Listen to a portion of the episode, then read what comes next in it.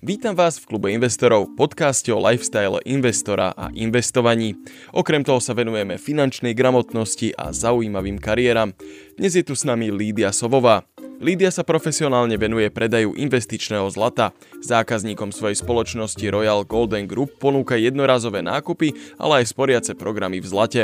Zameriava sa aj na zvyšovanie finančnej gramotnosti a informovanosti v oblasti podnikania, ekonomiky a networkingu.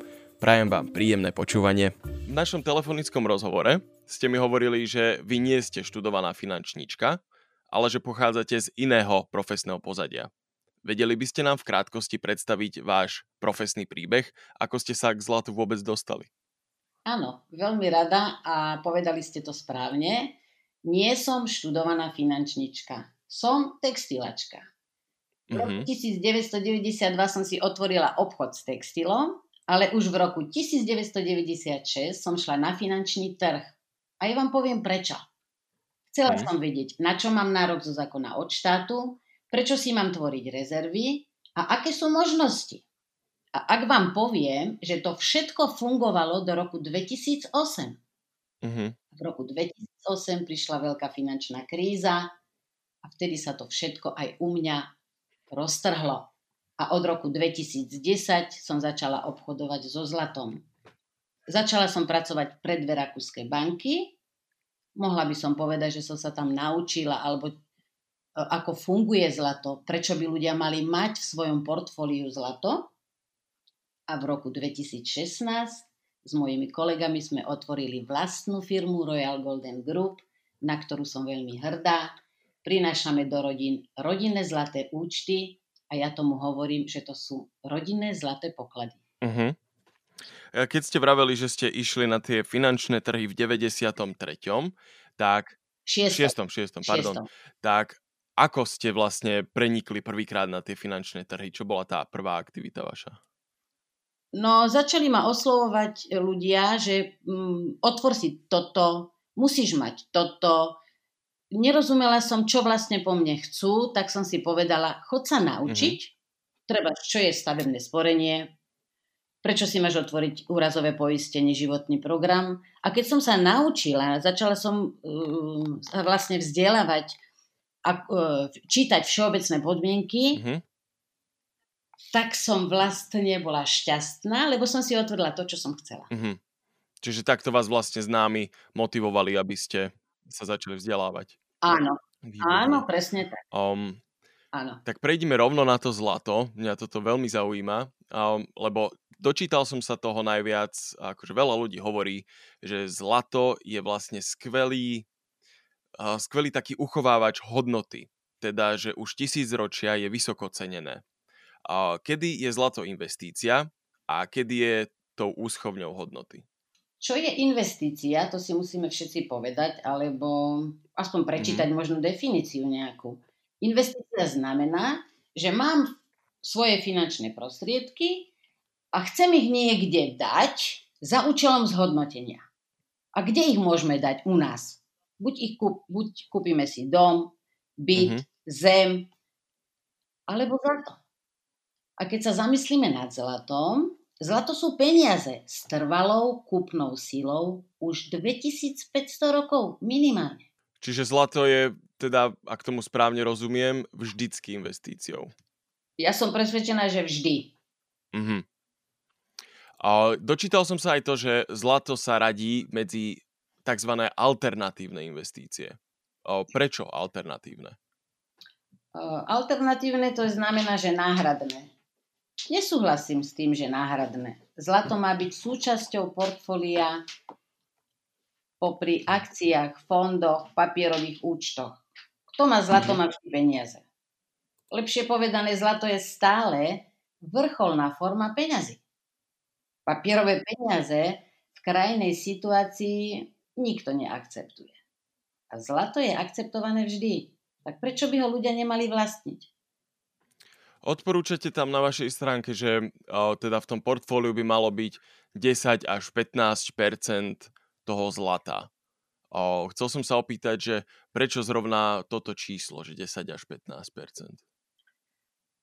Poviem vám, že každý z nás, kto už pracuje alebo podnika má sto percent príjem. Múdre knihy píšu, že odlož desať percent sám sebe. A ja vždycky hovorím, že ak by som to mohla ovplyvniť, ja by som to dala zo zákona. sto percent príjem, desať percent si odlož, do deväťdesiat percent musí vojsť všetko. Úver, náklady na bývanie, na živobytie, proste všetko. A tých desať percent si daj, kde chceš. Uh-huh. Ak o to prídeš, tak sa nad tým ľudia budú zamýšľať a možno sa budú viac finančne vzdelávať. A buď to ľudia dávajú do papierového účtu, alebo do zlatého účtu. Lebo za desať percent si majetok iný nevedia kúpiť. Čiže desať percent je myslené, alebo desať až pätnásť, pardon, tých desať ano. Až pätnásť percent je myslených akože mesačne si odkladať zo svojho príjmu, hej? Tých desať až pätnásť. Áno, Aha. áno, súhlasím s vami. No, keď ľudia odkladajú trošku viac, ja vždy poviem klobúk dole. Ja len hovorím, čo som sa akože dočítal u, u vás na stránke, lebo ja som to pochopil z toho, jak som to čítal, že ako z toho celkového portfólia, že človek vlastne nejakú nehnuteľnosť, dajme tomu človek vlastne nejaké akcie alebo fondy a z toho, že pätnásť percent by malo tvoriť zlato. Čiže to, čo ste vyhovorili, hej, že každý mesiac by si mal človek odložiť tých desať až pätnásť percent a vy odporúčate odložiť ano. To do zlata. No ja hovorím, že každý nech sa, nech sa rozhodne kde. Uh-huh. Sám, nech sa rozhodne a sám si za to zodpovedá. A ja po mojich skúsenostiach teraz v tejto dobe jedine do zlata. Rozumiem, rozumiem. Um, taktiež som sa dočítal, že peniaze do, myslím, že do sedemdesiateho prvého alebo dokedy to boli doláre, fungovali na tzv. Zlatom štandarde, teda že peniaze boli v podstate zmenkami za zlato. Dnes už to tak nie je, ale mnohí ľudia na to spomínajú s takou nostalgiou, že to bolo lepšie. Aký je váš pohľad na túto tému? Presne ako ste to povedali. Od roku devätnásť sedemdesiatjeden je zrušený zlatý štandard, peniaze papierové nie sú ničím kryté, a ak sa nad tým zamyslíme, mesačne v Európskej únii sa tlačí minimálne osemdesiat miliónov eur. A keď sa nad tým zamyslíte ešte raz, tak sa opýtam. Bude euro stúpať na hodnote alebo klesať? Keby sme sa zamysleli poriadne, tak päťsto eurovka sa dnes vytlačí za šestnásť centov. Za päťsto eur si kúpim minimálne desaťgramovú tehličku určite. Hej. Hej, zlato je vždycky bolo a vždycky bude veľmi vzácne pre ľudí. Jedine, že by sme objavili, ja neviem, niekde som to čítal, že o, sa budú ťažiť meteority alebo čo. A že keď objavíme veľa zlata tam, tak potom jedine vtedy by zlato mohlo stratiť na hodnote. Ale myslím si, že to ešte momentálne nie je veľmi reálne. Um, Chcel som sa opýtať ešte na takú zaujímavosť vlastne zlata a to je to, že podľa, toto mám z vašej stránky, to je citát. Podľa ú es Geological Survey sa devízové rezervy centrálnych bank podielajú na celkovej držbe zlata vo svete len sedemnásť percent. Takmer polovicu zlata vo svete tvoria šperky. Je toto pre obchodníkov so zlatom problém? Predsa len tie zdroje zlata sú obmedzené, akože je nejaký je nejaký, nejaké množstvo zlata na tomto svete. No a niektorí ľudia túto, teda poviem, že vašu komoditu uh, rozstavujú a robia si z nej zuby alebo reťazky alebo takto. Je toto pre vás problém alebo je to ako prirodzená vec? Ja si myslím, že žiaden problém. Ja si vždy položím otázku, kto uh-huh. bude obchodovať so zlatom? No ten, kto ho bude vlastniť. To je po prvé. Po druhé, svet bez zlata nevie fungovať. Bolo by rozumné vlastniť? Moja odpoveď veľmi rozumné. Po tretie, koľko sa ročne vyťaží zlata? No približne dvetisícpäťsto až tritisíc tón. A keď si to rozložíme, tak nejakých päťdesiatšesť percent ide do šperkov. sedemnásť percent rezervy bank. trinásť percent investície a to je pre mňa zaujímavé. Pozor, ale priemysel má jedenásť percent. A teraz si predstavte, ako priemysel, každý spoj je zlatý spoj. Keby nám ukrojili z investícií pár percent a dali to do priemyslu, bude ľahší dopyt po zlate alebo ťažší dopyt pre obchodníkov? Cena zlata klesne alebo stúpne? Ja si pamätám na článok v roku dvetisícdvanásť v Hospodárskych novinách, bolo to presne dvadsiateho tretieho desiateho Hospodárske noviny. Budúcnosť zlata. Svetové ložiska zlata sa, ne, sa tenšia. vystačia zatiaľ na pätnásť až dvadsať rokov. Rok dvetisícdvanásť je už rok dvetisícdvadsať. Mm-hmm. Peniaze sa tlačia. Zlato sa ťaží. Ťaží sa stále z hĺbšej hĺbky. Keby, keby cena zlata len kopírovala produkčné náklady, ja sa teším.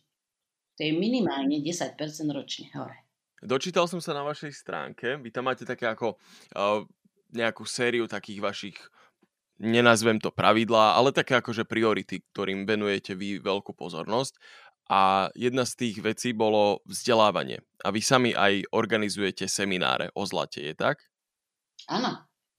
A potom z tých vlastne seminárov vznikajú uh, noví investori, prípadne nazvem to, že obchodníci so zlatom. Ako sa k vám ľudia dostávajú?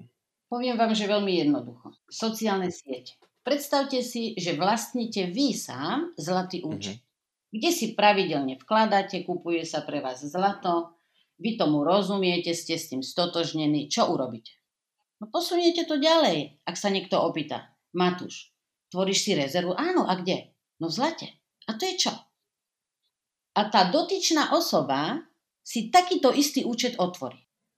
A teraz, keď to zoberieme z obchodníckeho hľadiska, to znamená, môžeme sa registrovať národné číslo popri zamestnaní, na živnosť, na SRčko.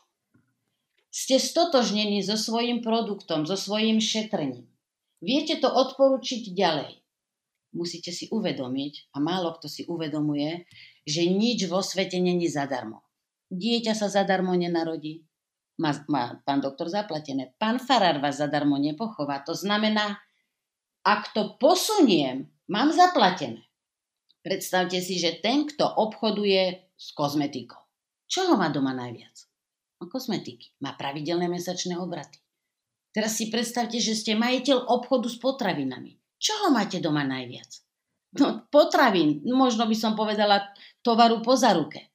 Teraz si predstavte, že obchodujete so zlatom, vy mu rozumiete. Vy viete, prečo si ho máte kúpovať. Čoho máte doma najviac? No zlata.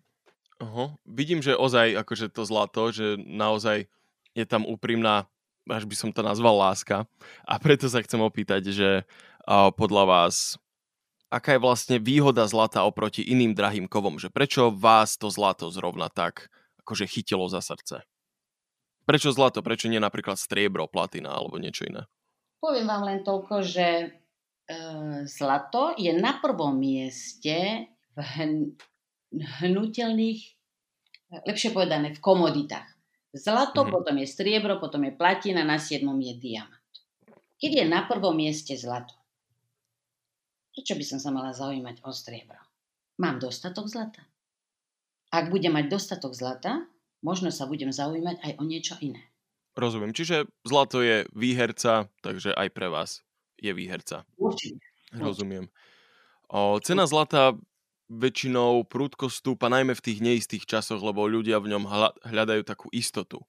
A vedeli by ste našim poslucháčom dať nejaký tip, kedy je vhodné obohatiť svoje portfólio o zlato, prípadne nakúpiť viac zlata, že čo sú také spoločenské indikátory toho, že tá cena zlata by mohla v najl- najbližšej dobe vystreliť?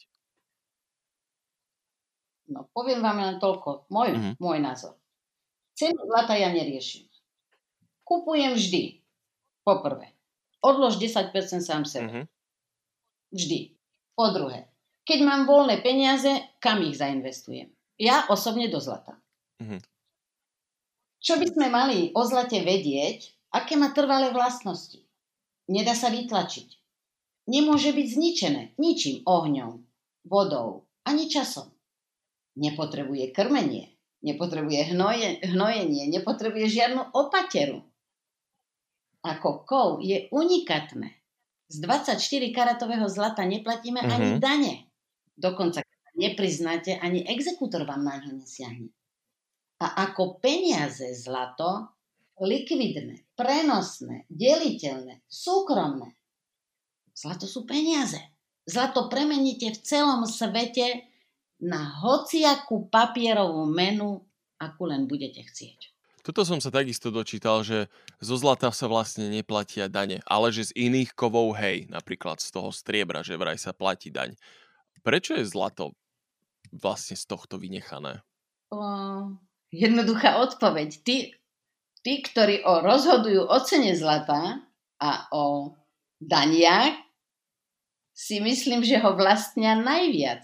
A prečo by ho mali zdaniť a platiť? A pokiaľ sa neplatí, tak to využíme. Aj my. Ja to neriešim.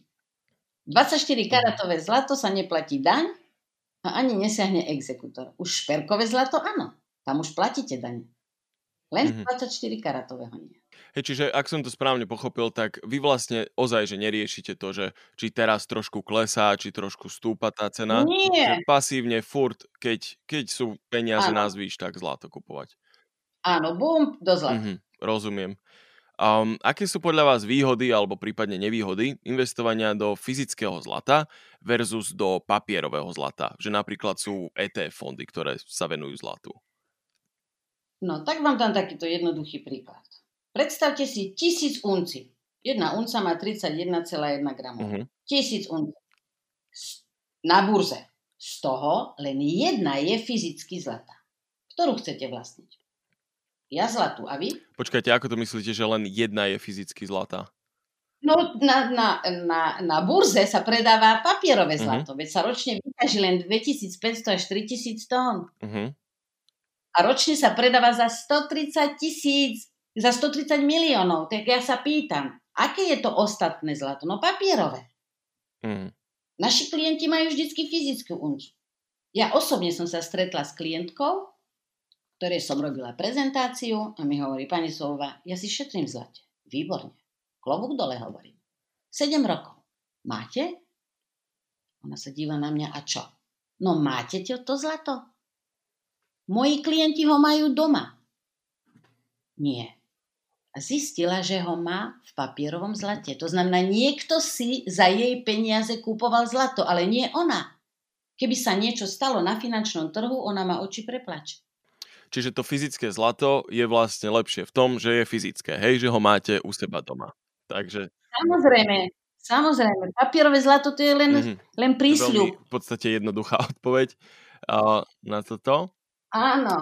Um, ďalšiu mám takú otázku. O tomto som sa bavil s jedným investorom predtým v inom podcaste, ale on robí viac s akciami a s fondmi a s takýmito vecami.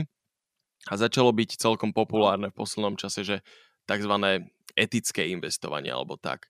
A stáva sa, že tie drahé kovy sú ťažené v oblastiach, ktoré sú napríklad že zmietané vojnou alebo tam nejaký diktátor alebo neviem čo. A dá sa nejakým spôsobom vyhnúť tomu, že by som kupoval také zlato, že by som prispieval nejakému to takému človeku na jeho drahé autá a takéto veci, ale že by som mohol kupovať zlato a spávať proste spokojným svedomím, ak ma takéto veci trápia, že OK, moje zlato, ja neviem, sa vyťažilo vo Švajčiarsku, alebo príklad hovorím, hej? No, veľmi ťažká otázka, vám poviem pravdu. Nad ňou som sa veľmi zamýšľala, morálne mm-hmm. zlato. Uh, poviem vám, že moja prvá etapa života, lebo človek má tri etapy života, prvú etapu života som prežila v sociálnom režime. Čo znamená mm-hmm. sociálny režim? Všetci sme boli rovnakí, mali sme nárok na prácu, bezplatné vzdelanie a dôchodok. Od roku devätnásťstoosemdesiatdeväť máme trhový systém. Trh. Už v názve, keď sa nad tým zamyslíte, trh znamená, trhový systém znamená, buď mi utrhnú, alebo utrhnem ja. Neviem. To je, to je pre mňa nová táto definícia trhu. Buď utrhnem ja, alebo... Rozumiete, mm-hmm. trhový systém to... To vám same napovedá. Buď si dáte utrhnúť, alebo si nedáte utrhnúť. Naša firma kupuje zlato v rakúskej mincovni Münzosterreich. Je to jediná európska investičná minca, kde je, je to vlastne mm. platidlo. A ja sa pýtam, ako ja ako obchodník viem, kde sa to zlato vyťažilo. Máme päť najväčších mincovní sveta. Neviem vám na to ináč odpovedať. Dobre, dobre. Ďakujem teda za odpoveď. Je, je nad čím premýšľať. A bavili sme sa o tom, že vy vlastne robíte aj nejaké semináre o finančnej gramotnosti.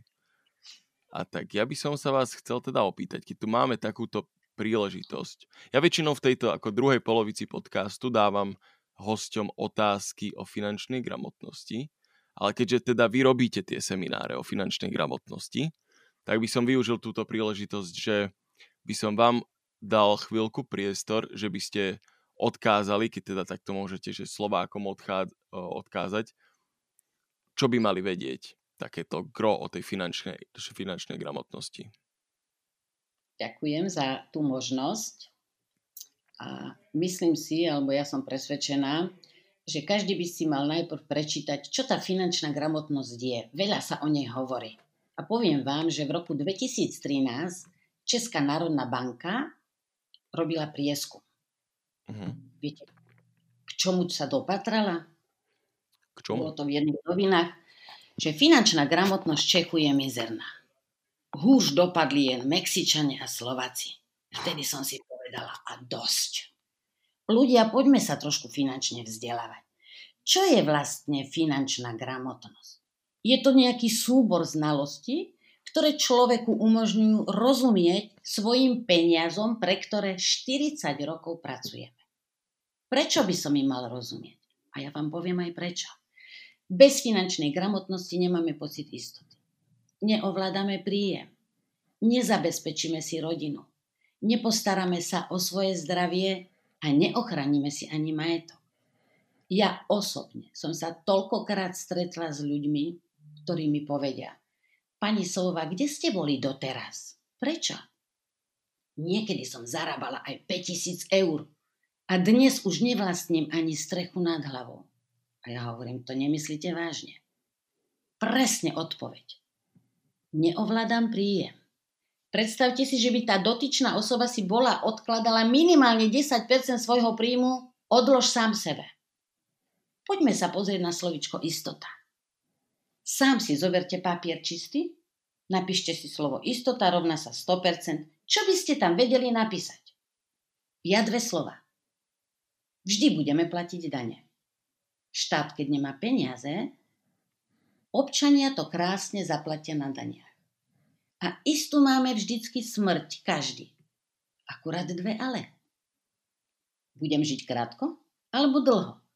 Ak krátko a mám rodinu, mala by som sa o ňu postarať. Ak dlho, sama o seba. A tu si zase musíme položiť otázku. Čo na to potrebujeme? Peniaze. A znova otázka. Papierové alebo zlaté? Tak ako som pred chvíľočkou hovorila, náš život sa skladá z tretiniek. Keď si zoberiete koleso, skúste si ho na papier nakresliť, rozdielte si ho na tretinky. Tak prvá etapa života sme sa narodili, žili z peňazí rodičov. Ja si myslím, že do tej dvadsaťpäťky, najneskôr do tridsiatky, je už deň D, kedy by sme sa mali osamostatniť a mať vlastné peniaze. Vstupujeme do druhej etapy života. Máme vlastné peniaze. Čo robia Slováci? Ja vám poviem. Škrečkujú, kupujú aj to, na čo nemajú. Aj na minus tridsať rokov na úver. A ja im stále položím otázku. Jak môžete ísť do úveru, keď nemáte istotu na prácu? Poďme si pozrieť tretiu tretinku. Dôchodok. Tretia etapa je vlastne, dostávate sa do etapy dôchodkovej. Z čoho budete žiť? Ja som, mne už dôchodok zaklopal na dvere. Ja som už v dôchodkovom veku. Jeden rok. Teraz si predstavte tristoosemdesiatosem eur. Veď to je žobračenka. Ale ja ďakujem za tristoosemdesiatosem eur. Ale generácia po mne. Budete mať dôchodok? Nebudete mať. Budete mať sociálnu dávku. To znamená, že dvadsaťpäťročný človek, to je príklad, má štyridsať rokov produktívny vek. Do šesťdesiatpäťky. Ak to nezmenia. štyridsať rokov je štyristo osemdesiat mesiacov. Keby sme si od prvej výplaty odkladali tých desať percent sám sebe, dajme tomu v priemere tých päťdesiat eur. Mesačne. štyridsať rokov. Na to nesiahneme. Ako si vytvoríme rezervu? dvadsaťštyri tisíc. A ja sa pýtam, v akej mene? Od roku devätnásť osemdesiatdeväť, to je za posledných tridsať rokov, máme štvrtú menu. Mali sme korunu československú, federatívnu, slovenskú korunu a euro. A to sa trasie. Tých dvadsaťštyri tisíc, keby som mal v zlate, tak mi to uchová hodnotu. Teraz si zoberme financie, finančnú gramotnosť. Tiež si nakreslíme kruh. To by mal mať doma nakreslený každý. Rozdielme si to na tretinky. Do jednej tretinky si napíšte papierová tretinka. Do druhej tretinky si napíšte majetok a do tretej tretinky tiež majetok. A poďme sa o tých tretinkách trošku pobaviť. Papierová tretinka, čo to znamená? Všetko to, čo máme doma dané na papieri. To znamená, ak som zamestnaný, mám bežný účet otvorený. Ak som podnikateľ, podnikateľský. Ak majú Slováci viac peňazí, tak fúk ho. Terminovaný, stavebné sporenie, tretí pilier, dlhopisy, fondy, no napíšte si tam, čo chcete. Musíte si uvedomiť, že štát, je to v sociálnom systéme, je to v systéme, to znamená štát vie, kde máte investované, to je po prvé. Po druhé, tá tretinka sa tlačí, a každých šesťdesiat až osemdesiat rokov stratí úplne na hodnote. Naštartoval to rok dvetisícosem. My sme teraz v tom období. Modlíme sa, aby to nebolo zajtra. Poďme sa pozrieť na tie ďalšie dve tretinky. Jedna je tretinka nehnuteľný majetok. Tam patrí zem, dom, byt. A druhá tretinka je ten hnuteľný majetok. Zlato, striebro, platina, diamant, kvalitné víno, niekto povie historické auta, krásne obrazy. Nech si tam napíše každý, kto chce. Poďme sa pozrieť na ten nehnuteľný majetok. Dom, byt. Ja by som tam dala na prvé miesto zem.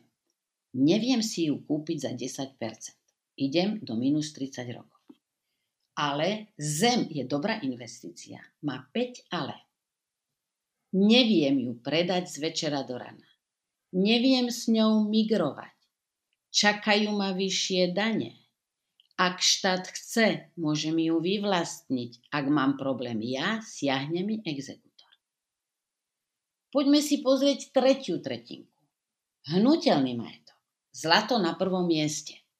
A teraz si sám za seba predstavte, že každý z nás máme, alebo mali sme dve babičky, dvoch detkov. Jedna babička šetrí v šuplíku papierovom, papierové peniaze, a druhá šetrí v šuplíku zlatom. Ktorý šuplík by ste chceli otvoriť? No ja zlatý. A vy ktorý? To si každý sám zodpovie. Poviem vám, že ľudia si to možno neuvedomujú. Možno niekedy na takých úplne jednoduchých príkladoch im to treba takzvane otvoriť tú myseľ. Na taký záver vám poviem, mám také, takých päť kníh, ktoré by som veľmi rada odporúčila. Aby si to prečítali. U mňa klient, keď uzatvorí zmluvu, dostáva ako darček knihu, a to je prvá kniha, Zlatý poklad. Napísala ju Marketa Šichtarová. Sú to rozprávky o peniazoch, ktoré vaši rodičia nemohli poznať. Keď sa zamyslím sama nad sebou, moja mama nepotrebovala vedieť, čo je úžera, čo je ročná percentuálna miera nákladov. Ale my už áno, a generácia po mne určite. Druhá kniha, Najbohatší muž Babylonu. Tu, keď si človek prečíta, vie, že odlož desať percent sám sebe a vôbec to nerieši. A kde? Nech sa rozhodne, kde, nech si dá peniaze, kde chce. Treťou knihou je Líder bez titulu. Poviem vám, kto to napísal. Robin Sharma. Je to kniha, keď si ju človek prečíta, tak každý vo svojej profesii mal by sa stať lídrom. Lebo všetci nebudú finančníci, všetci nebudú lekári, všetci nebudú právnici. Aj murár mal by byť hrdý na svoju profesiu, aj kaderník, aj obchodník, proste každý. Líder bez titulu. Na nočnom stolíku možno dvadsať rokov mi leží kniha, ktorú si hocikedy otvorím, a to je od pána Carnegieho Úspech si ty. To je kniha, ktorá vám ukáže, ako treba komunikovať s ľuďmi a hlavne, aby sme na tých druhých hľadali to, čo je pekné a dobré. Pretože každý z nás máme niečo škaredé a niečo zlé. Ja to nevidím. Ja hľadám na každom to, čo je pekné a dobré. Ohromná knižočka. Poslednou knihou, keďže sa bavíme o zlate, je Sloboda menom zlato. Napísal ju Hans Böker. Kto ju vlastní, je to v češtine, v slovenčine ešte nebola preložená, kto ju vlastní a otvorí si stranu štyridsaťosem, tak vám, ja ju mám prečítanú spredu, zozadu, ja viem niektoré státie úplne naspamäť. Na strane štyridsaťosem je napísané: do roku dvetisíc osem dolár je celosvetová mena. Do roku dvetisíc osem nebol vôbec zadlžený, alebo sme o ňom nevedeli. Od roku dvetisíc deväť je tak zadlžený, že keby sto rokov pracovali všetky firmy vo svete, ho neoddlžia. Zlato nejde falšovať ako cenné papiere a bankovky. Hodnota zlata vyjadrená jeho kúpni sila nikdy neklesne na nulu. Keď všetko pominie, kto bude mať unce zlata, štartuje ekonomiku svojej rodiny alebo svojej firmy. A tu si každý sám za seba nech položí ruku na srdce. Bolo by rozumné mať tie unce alebo nemať. Viete, aké sú reakcie občanov alebo ľudí, keď sa stretnem? Ja, že neverím, že naša vláda to dopustí. A na strane osemdesiatjeden je napísané: občanom zbýva Je jednoduchý prostriedok úniku pred politickým ovplyvňovaním meny a libovoli kartelu, a to kupovať a vlastniť zlato. Padneli vláda a s ní všechny sliby, ktoré dala, zanikneli politický systém alebo mena, počet unci zlata v súkromnom držení zostane stále stejný. A ja sa pýtam, máte? Bolo by rozumné mať? Moja odpoveď znie: veľmi rozumné. To by bolo asi všetko z mojej takej skrátenej prednášky. Treba si zapamätať jedno. Peniaze sa stali bezcennými v histórii ľudstva veľakrát. Zlato nikdy. Dobre. Ja vám teda strašne pekne ďakujem za to. Robil som si aj poznámky, teda k vašej o, prednáške, ktoré o, teda poslúžia najmä mne, ale určite, čo som si z toho odniesol je, že pozor na zadlžovanie, to tiež sme tu ináč preberali. Vlastne aj toho najbohatšieho muža v Babylone sme mali epizódy o ňom, ktoré sme sa venovali tejto knihe, čo je veľmi dobrá kniha. Žiadnu istotu nemáme a nemôžeme sa spoliehať na štát. Pozor na infláciu, peniaze strácajú na hodnote a finančná gramotnosť je vlastne spojená aj s inými aspektmi života, ako je rodina a vzťahy a podobne. Si myslím, že toto sú aspoň pre mňa také najväčšie lekcie, ktoré som si zobral určite. Dobre, ja mám na vás ešte takú jednu malú osobnú otázku, ak môžem. Chystáte sa vy vôbec ísť do dôchodku? Lebo nezniete vôbec, že by ste sa chystali. Ja som si povedala, že pokiaľ budem zdravá a budem vládať, budem myšlienku šíriť, aby ľudia, ktorí vlastne všetci pracujeme štyridsať rokov pre peniaze, aby sme konečne sa začali zaujímať, ako pracujú peniaze pre nás. A to budem šíriť ďalej. Mojou jednoduchou možno prezentáciou, proste, aby to bola prezentácia, ktorú pochopí každý. Či to bude murár, alebo či to bude bankár, alebo či to bude lekár, alebo mne to je jedno kto. Proste máme dve možnosti. Tvoriť rezervy si musíme, a či to budeme v papierových bankách, alebo v zlatých. Hmm. A budem to posúvať, pokiaľ budem vládať. Mojím cieľom je pozlatiť Slovensko. Mojím cieľom je, aby ľudia žili kľudne, s istotou, spokojou, aby sme mohli naštartovať konečne v slovenských rodinách zlaté rodinné poklady. To je môj cieľ a cieľom našej firmy Royal Golden Group. Super.